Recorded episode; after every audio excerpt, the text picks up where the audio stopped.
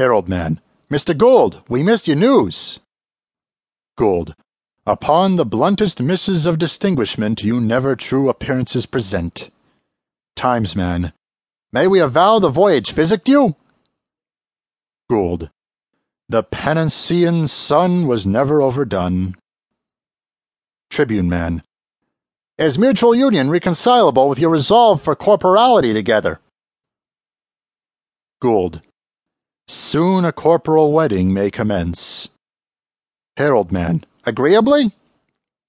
Gould. Let crystals latch together in good time.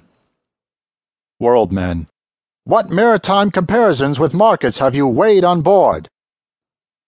Gould. Few linear ripples follow currents, the market's course or major space of motion, though waves are contrary, directs the ocean. Timesman. My publisher repining at your rates of magnitude at procreant discount praise. Herald Man. And Mr. Bennett a devout extortion in your telegraphy considers grave. Gould. We proffer serviceable prices for costly voltaic carriage never faint. A querulous disorder may incurable in Gordon Bennett prove a bane in full.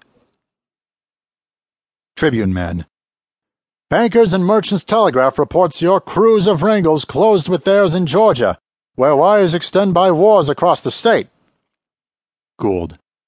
I know not Georgia by the news. If men are tugging copper, let hostilities betray them. World Man. Sanguinary justice might you then condone? Gould. Ungovernable blood is lightly spilt in expeditious dangers of matched intents. The criminality is too remote for crimination. What befalls in fields may with a scramble end. Timesman. Thank you, Mr. Gould. Exeunt Gould and Sage, exeunt reporters. Chorus comes forth. Chorus. First choral sonnet. The growing physicality of greed as fortune is increasable and fast.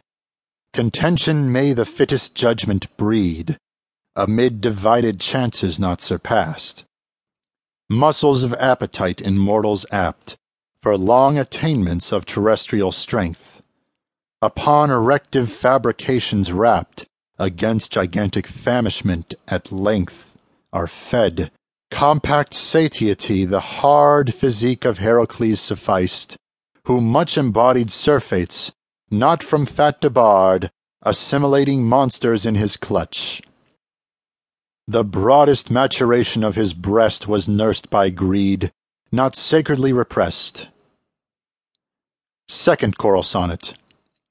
Duel Gould and die to his preponderant hostilities exposed, assailantly submerged, in speed unable to supplant his expeditions lacking subtlety. Fight Gould and fall, in profligated grief against the rifest, primest reasoner. By his mercurial generalship chief of Western Union, he is shiftier.